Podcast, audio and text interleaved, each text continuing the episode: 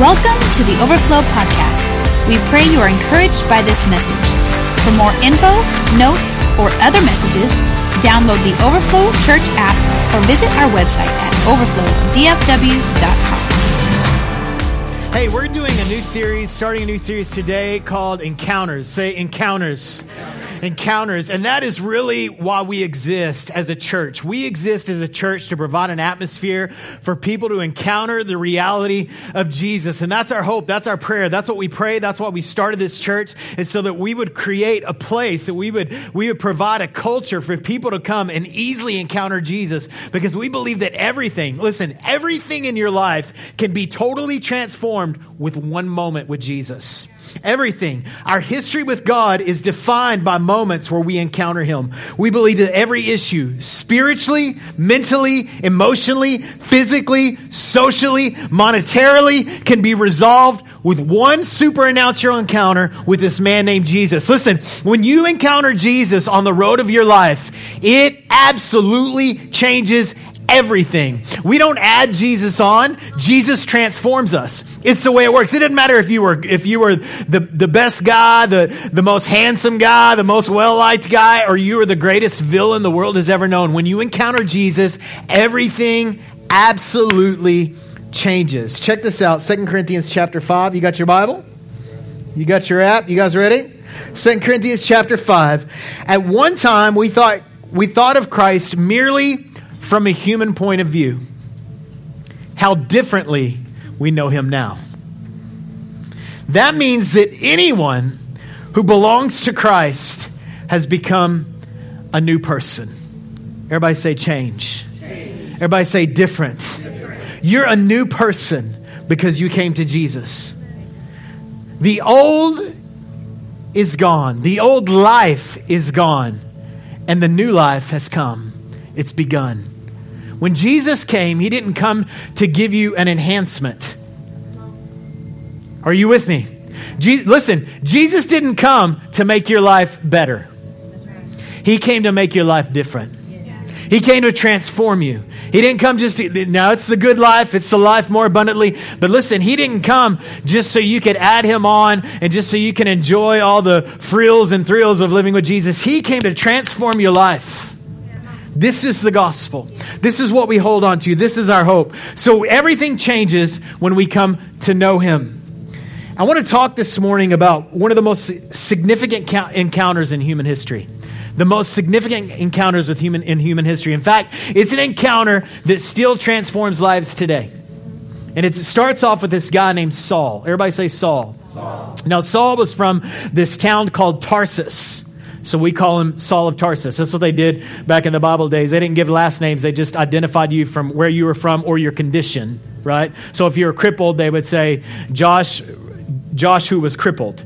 Or if you were from, like I'm from Odessa, so it would have been Josh from Odessa, right? That, that's, I'm glad that I'm not defined by that, but hey, come on, are you with me? So, uh, so this guy's name was Saul of Tarsus. Now, Saul was a good Jewish young man. Uh, Jews at a, at a, very young age study the Torah. They study the law. They, they're very well schooled in the first five books of what we call the, the books of Moses.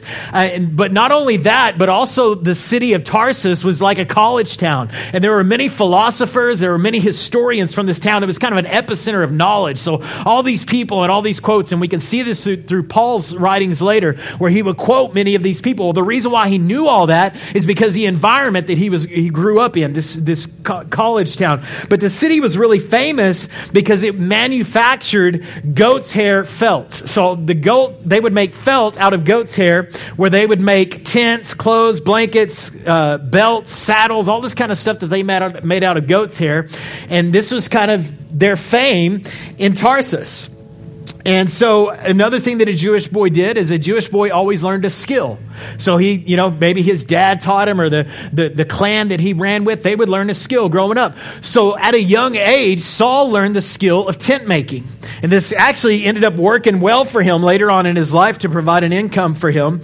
And uh, so he wasn't just an extremely educated Jew, and he wasn't just a good skilled worker. He also became, and he studied just like any rabbi of the day would, would study, and he became a Pharisee. So this guy named Saul become a, basically a Pharisee was a religious expert. Are you with me? He knew it. Like he, he, would, he would beat any of us down with scripture knowledge. Any of us. And so he, he was an expert of the law, trained as a rabbi. And he, listen, he was very zealous. He was very passionate about the law. And he was, listen, he was extremely devoted to his religion. This, this young man, Saul of Tarsus. Um, now, the church at this moment that we're about to get into, the church was experiencing revival since Acts chapter 2, right? We know the church was doing the same stuff. Jesus said, Hey, you're going to do the same stuff that I've been doing. I'm going to go to the Father. I'm going to send the Holy Spirit. You're going to do what I've been doing. You're going to be laying hands on sick people. They're going to get healed. Peter's shadow was falling on people. They were getting healed. People were speaking in tongues. Crazy. All these miracles. People were getting transported supernaturally. I mean, there was revival on the earth. However, that revival was causing a threat to the current religious system which Saul was in. So all these Pharisees were going around and persecuting the church, the people that were experiencing revival. So they were going house to house and arresting them. Not only were they arresting them, they were killing people. They were killing Christians who would not submit to their religion. I mean, that sounds a little bit familiar with what's going on in part of our world today. And so they were very much similar to what ISIS would be right now. A lot of persecution to the church, a lot of persecution towards people who were Christian, throwing them in jail, all this kind of stuff. It was really considered under their sect of religion to be, it was illegal to follow Jesus because Jesus came and claimed to be the Messiah. Jesus claimed to come and be God. So anybody that followed Jesus, listen, anybody that followed Jesus was, was following that heresy. And this was threatening their church. Are you guys with me? Now, it wasn't really the church, right? The capital C church, they were, but it was their church, their religion, their, their lane that they were running in. So Saul, this young man, was so such an expert. He was so skilled in his profession that he was promoted to one of the highest levels of Pharisees. So he was the guy that was going whenever they were arresting people, he was writing it down. He was doing all this, all this like following and leads. And, and he was so zealous. He was going around and he was asking for more orders. He wanted to be the guy to, to, to rid the world of Christians. I mean, he was a, he was a very, what we would consider a very evil man. But get this, even in, in what we would look, from our standpoint, we would look at him and say he was evil. He thought he was doing God a favor. He thought he was doing the work of God. I mean, he was religious. And uh, the Christians at that time were considered people, they, they called them, their church, if they, their church had a name, it was called people of the way. They called them the way because Jesus claimed to be the way right? The way, the truth, the life. So they were saying these people are the people of the way. We've got to rid the, wor- uh, the world of them. So when, when Saul is about 30 years old, in Acts chapter 9, this is our story today. It's, you can also read this in Acts 22 and Acts 26, where he re, re, uh, recalls his story. Verse 1, right here in Acts chapter 9 Saul was still breathing out murderous threats against the Lord's disciples. He went to the high priest and asked for letters from the synagogue in Damascus, so that if he found any there who belonged to the way, whether men or women, that he might take them as prisoners to Jerusalem. As he neared Damascus, so he goes, get this, he goes to the high priest in Jerusalem and he says, Give me papers, I want to arrest more Christians. Right? So they give him the papers and he's on the road from Jerusalem to Damascus. And he's walking down the road, and while he's on his journey, suddenly, everybody say suddenly, suddenly, suddenly a light from heaven flashed around him, and he fell to the ground and heard a voice say to him, Saul, Saul, why do you persecute me? Who are you, Lord? Saul asked. I am Jesus, whom you are persecuting. Amen. And in verse 6, Jesus tells him this Now get up and go to the city, and you will be told what to do. The men traveling with Saul stood there speechless. They heard the sound, but they didn't see anyone. Later it says that they actually saw the light, but they and they heard sound, but they couldn't hear the voice. You gotta you gotta have that encounter. You gotta be in the moment to hear the voice. So Saul got up from the ground, and when he opened his eyes, he could see nothing. So they led him by the hand into Damascus. And for three days he was blind and he did not eat or drink anything. And the story goes on, and he was healed, and God does this incredible work in Saul's life, who eventually becomes Paul, who pens two thirds of the New Testament who, that have a significant impact on our life today. And it all starts with a man who's going down the road doing what he thinks is best, and he encounters this man named Jesus. I want to dig a little bit this morning and talk about some realities of encounters. What happens when we encounter this man Jesus? I want to dig into the dialogue a little bit. This is, I, I, believe, Paul's experience, this encounter that he that he had, was a prototype for the encounter that we might have. That there's a lot of things that we can see that if we dig into the dialogue, what happens when we encounter Jesus? Is it just, will I just get chill bumps? Will I fall on the ground? Will I get excited for about three weeks? What happens to me when I encounter Jesus? What are the realities concerning, revolving around encounters? Number one, the first reality is this, is Jesus wants to encounter us. Listen, if there has ever been a man alive that should be exempt from being into heaven, it's Saul of Tarsus. I mean, a guy's like order asking for papers to kill Christians. Don't think that your sin is that big. Are you with me? Because I've, I've talked to people, oh, I had sex before I was married. I'm going to hell. Where, where do you get that? Jesus can redeem you. And I love that Jesus wants to encounter us. Can I tell you, any encounter that you had with the Lord, it was His idea first. It's always His idea first. It's always His idea. Jesus said that, that, that, uh, that you didn't choose me, I chose you. It's always initiated by Him. If you have the desire to encounter the Lord, where do you think you got that desire? You didn't get it from the devil. Your flesh didn't get it, but it was the Lord saying, Don't you want to be closer? And you go, Yeah, I want to. And he's like, One, call out to me. And Jesus starts off and he says, Saul, Saul. Listen, I love that so much because he knows who we are. He knows where we're going.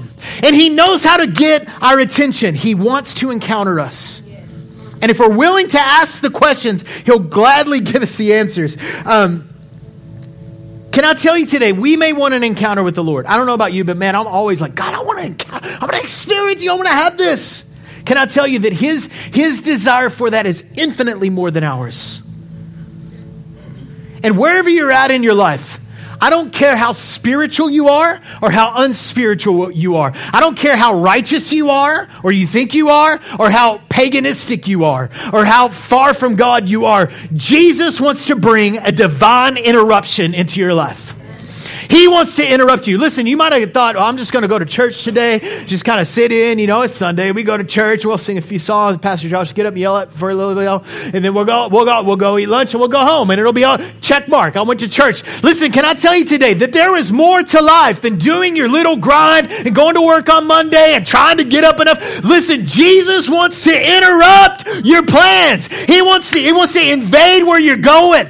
It doesn't matter where you're at, where your level is. Jesus wants to interrupt you because he wants to transform your life.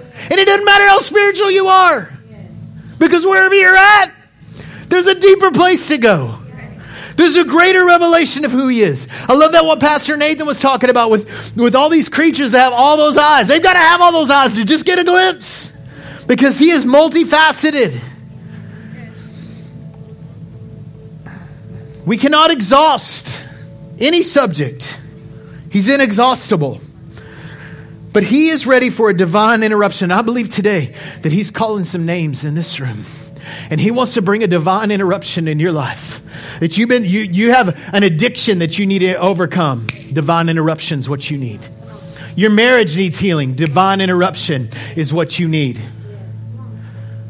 You've been in sorrow. You're depressed. A divine inter- You don't need more Prozac. You need more Jesus encounter. Let's just be real. You got sickness in your body. You don't, you don't need, an, you don't need the money for the doctor. You might need that money because you already paid it. But what you need is healing. You need an encounter with the healer. That's what you need. That's what we need. It's time for a divine interruption. Jesus wants to encounter, and he knows how to get your attention. Saul, Saul. No matter how far from God you are, how close you may think you are, He knows your name and He knows how to get your attention. Number two, Encounters demand a response. Encounters demand a response. Everybody say a response. Response. Thank you for responding. I love how the first thing that comes off of, of Saul's lips that day is he says, Who are you, Lord? Who are you, Lord? See, when we encounter the Lord, it demands a response. Like it's, it's just automatic. Who are you? And I love that even though I've been serving Jesus for, for more than 20 years, it's like whenever I, I experience the presence of the Lord, I'm like, Who are you? Because when the Lord shows up, it's always an invitation. Listen, encounters always provoke intimacy. It always provokes me to go, Yes, I, who are you? Show me who you are. What do you know that I don't know? What do you have that I don't have? There will always be, listen, when you encounter the Lord, there will always be an immediate desire to know Him. Always. If not, then maybe it's just chill bumps that you're experiencing.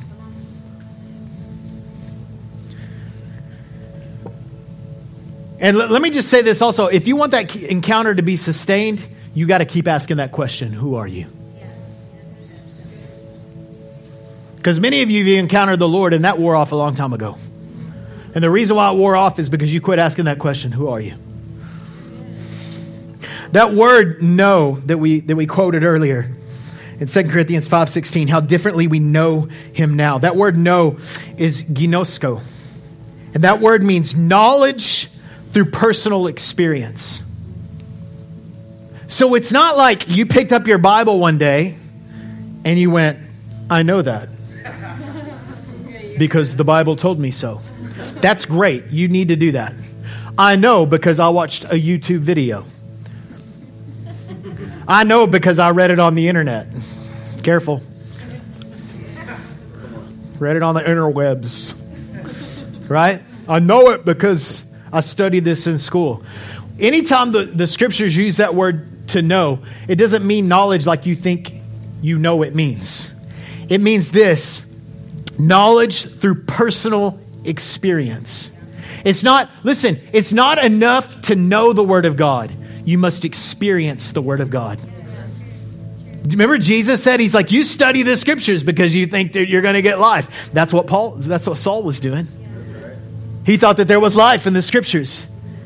And Jesus said, My words are spirit and life. My words are meant to be experienced. My words are meant to encounter you. This word is, is the most intimate of words when we see the word know here. It's the most intimate of words. It's, it's to know whenever it says that Mary didn't know a man. She didn't have an experience, an encounter with a man. She had an encounter with God that caused her to be pregnant. A personal experience. Knowledge through personal experience. You might know Leslie Brown. We'll keep it G rated today. You might know Leslie Brown, but I know Leslie Brown. And I'm not just talking about a physical act, I'm talking about I know the depths of her heart that you don't know. And she knows things about me too that, praise the Lord. Um, all right. But listen, it's, there's a second part of that response. It's not just who are you, it's who are you, Lord. And see, many people want to know the Lord as their Savior, but they don't want to know the Lord as their Lord. And can I tell you today that we, when we accept Jesus, we accept Him for who He is. And He is Lord of all. And you will bow your knee to His Lordship. You will bow your knee now or you will bow your knee when you're standing before Him at the end of the age. So don't, you know, we, we, oh, Jesus is my Savior. What has He saved you from? Listen, Jesus saves you into Lordship. He saves you to belong to Him. It's not, it's not just He rescues you, it's like He reserves you for Himself. It's like I'm saving that ice cream in the freezer for a special occasion. That redeemed ice cream. Come on. No, no. I'm saving it for me. All right. Listen, Jesus is king. And listen, he is either Lord of all or he's not Lord at all. And he is Lord of all. So bow your knee. That is the re- second part of the response. Not just who are you? Oh, I want chill bumps. Who are you, Lord? I'm yielding to your rulership. I, I, remember it used to frustrate me sometimes when I would see like billboards or something that said Jesus is Lord. I was like, how is any how's it going to impact anybody's life? I was getting all kind of religious about it, being unreligious, being religious about it. You guys know what I'm talking about? Like you're, I'm not religious. They shouldn't put a religious thing, and I was being religious about that. It's so funny how we can be backwards. And so I remember telling that woman, I was like, "What good does that do?" Jesus is Lord on the. And she's like, she said, "Well, it's just making an absolutely true statement. Jesus is Lord." And I was like, okay. I was like, he sure is. He sure is, Lord. But let me, my point is this listen, encounters that don't lead to a greater level of God's leadership are simply educational experiences.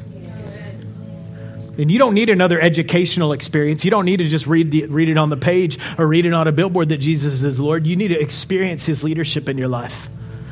Don't, don't go around like waving the banner, oh, he's my savior, he's my savior, he's my savior, whenever you're, you're lording your own life.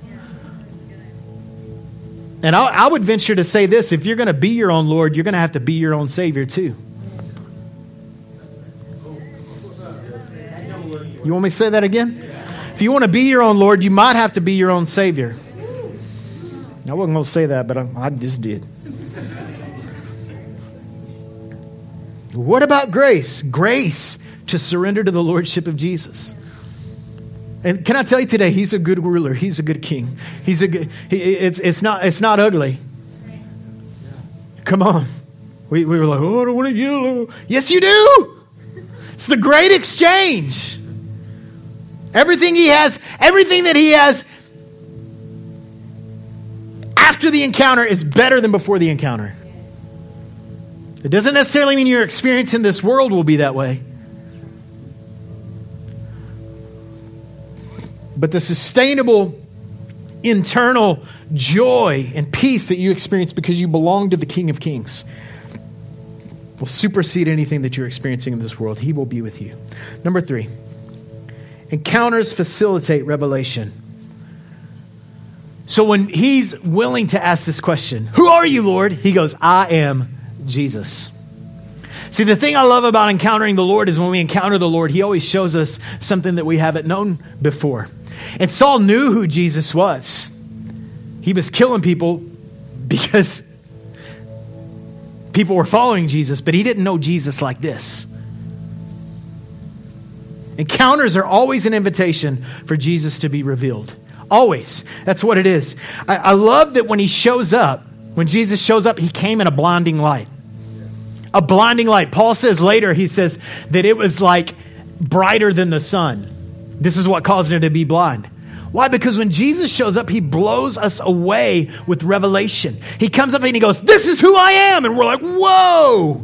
It's like if you ever walked out of a movie, you ever gone to a day movie like a movie during the day and you walk out and the sun's bright outside and you walk out and you're like, whoa, it takes you a little while for your eyes to adjust. I think this is what was happening to Paul. He was in such spiritual darkness that Jesus came and he goes, boom, this is who I am. And then he sees Jesus and his perspective is totally changed.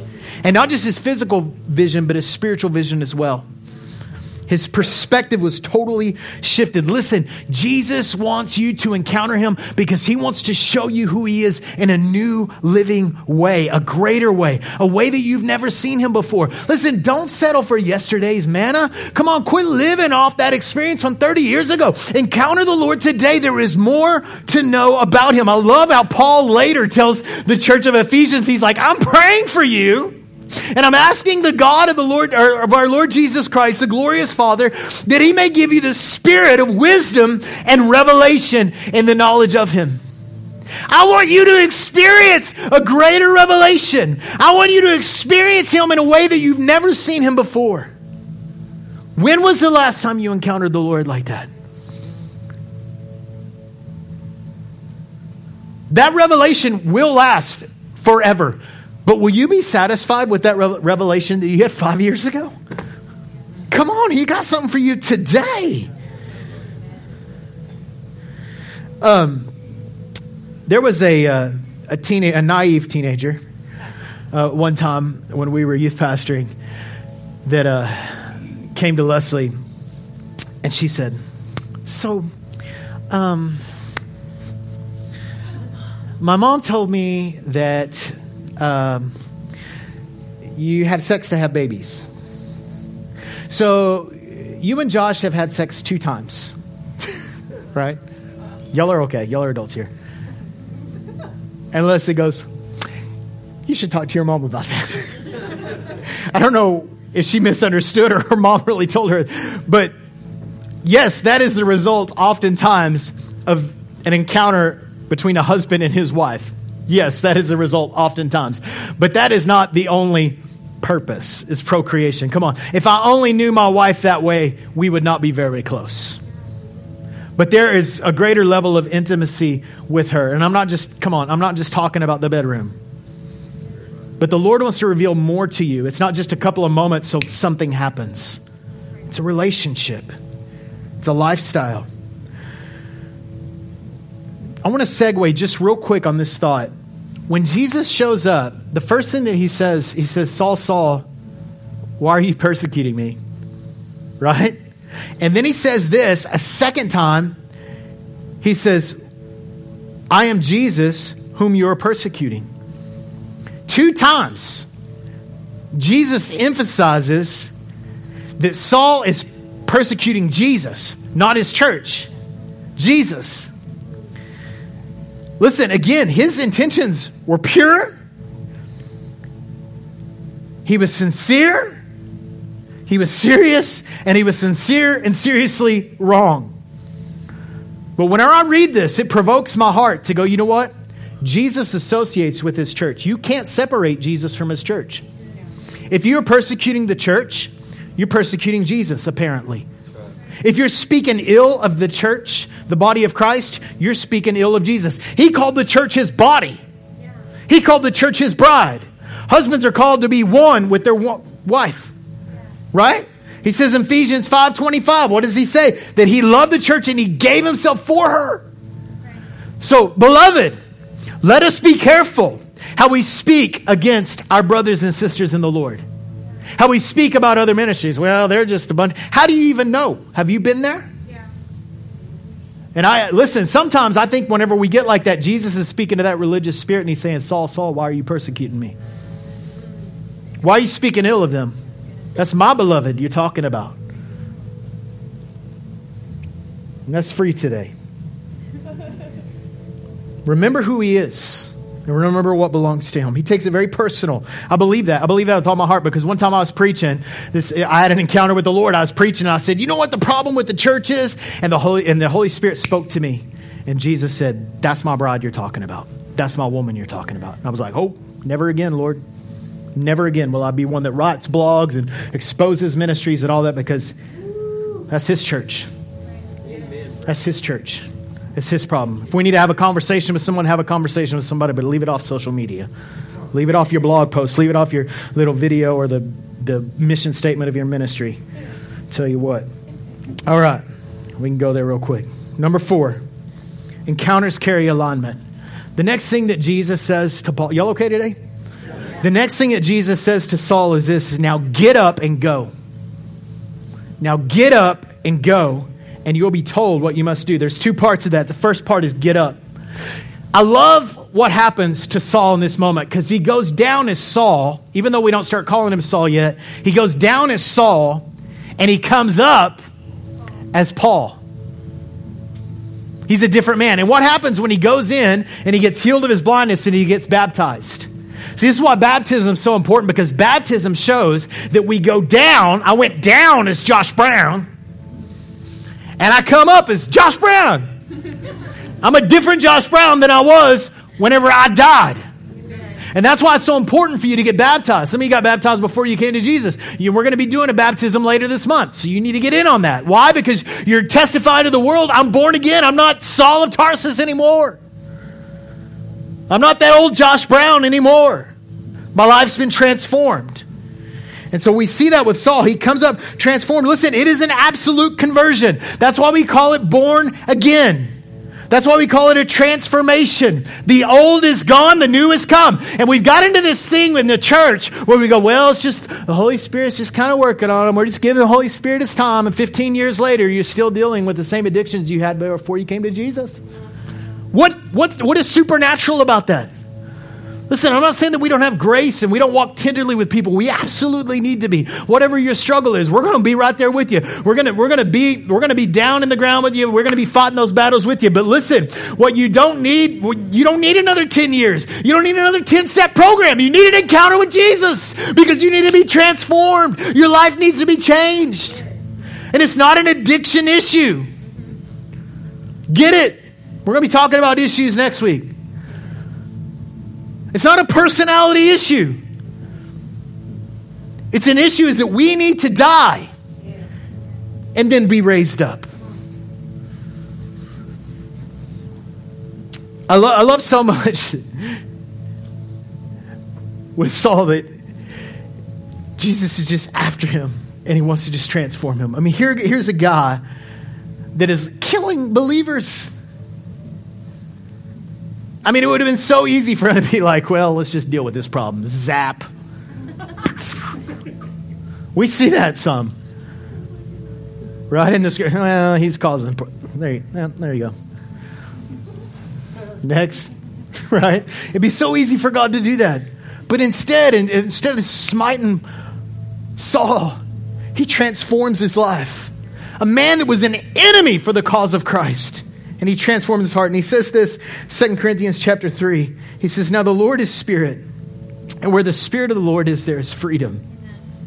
And we, we who, with unveiled faces, all reflect the Lord's glory, we are being transformed into his likeness with ever increasing glory. Listen, not a fading glory. That's the glory you had by being obedient to the law. You have a new glory that's not fading because you have intimacy. What happens when you go and you get married, ladies, and you got that veil on? What happens? The veil is removed. And this is what it is when we're in relationship with Jesus. The veil is removed, and this bright, shining man begins to reflect off of our face.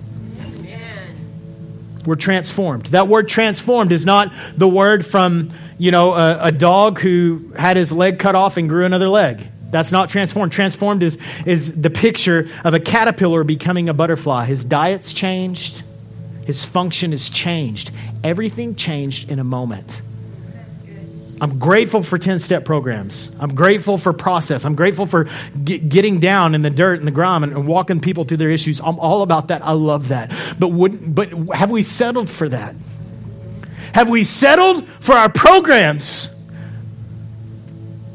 Have we settled for medication?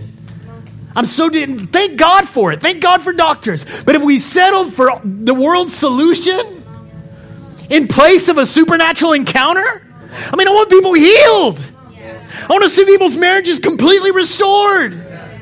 Not because they got good counsel, but because God invaded their life. Jehovah Sneaky showed up, boom. Everything changed. Number five. So get up, be transformed. Number five, and go. Encounters and carry, carry an assignment. Listen, when Jesus comes, when he encounters you, it carries an assignment. He puts that mantle on you because he has something for you to do. Right? The feeling's great, the issue fix is great, but he has a purpose and it's bigger than just fixing you. It's also to make you functional. You're not just different, you have a different function now. So he still goes to Damascus with a totally different agenda. Before his agenda was to rid the world of Christians. God changed his agenda. He changed his assignment. His life was changed, his purpose was changed, his assignment has changed.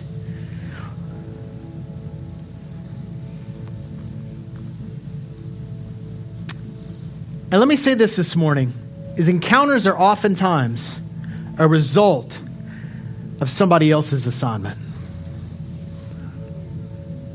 Because someone else encountered the Lord and had an assignment.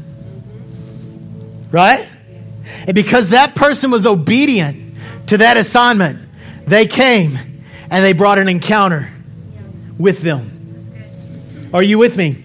So, what God does through encounter is He produces a ripple effect in our life to where it doesn't just influence me, He puts an assignment on me. So, encounters don't just happen to me, they happen through me.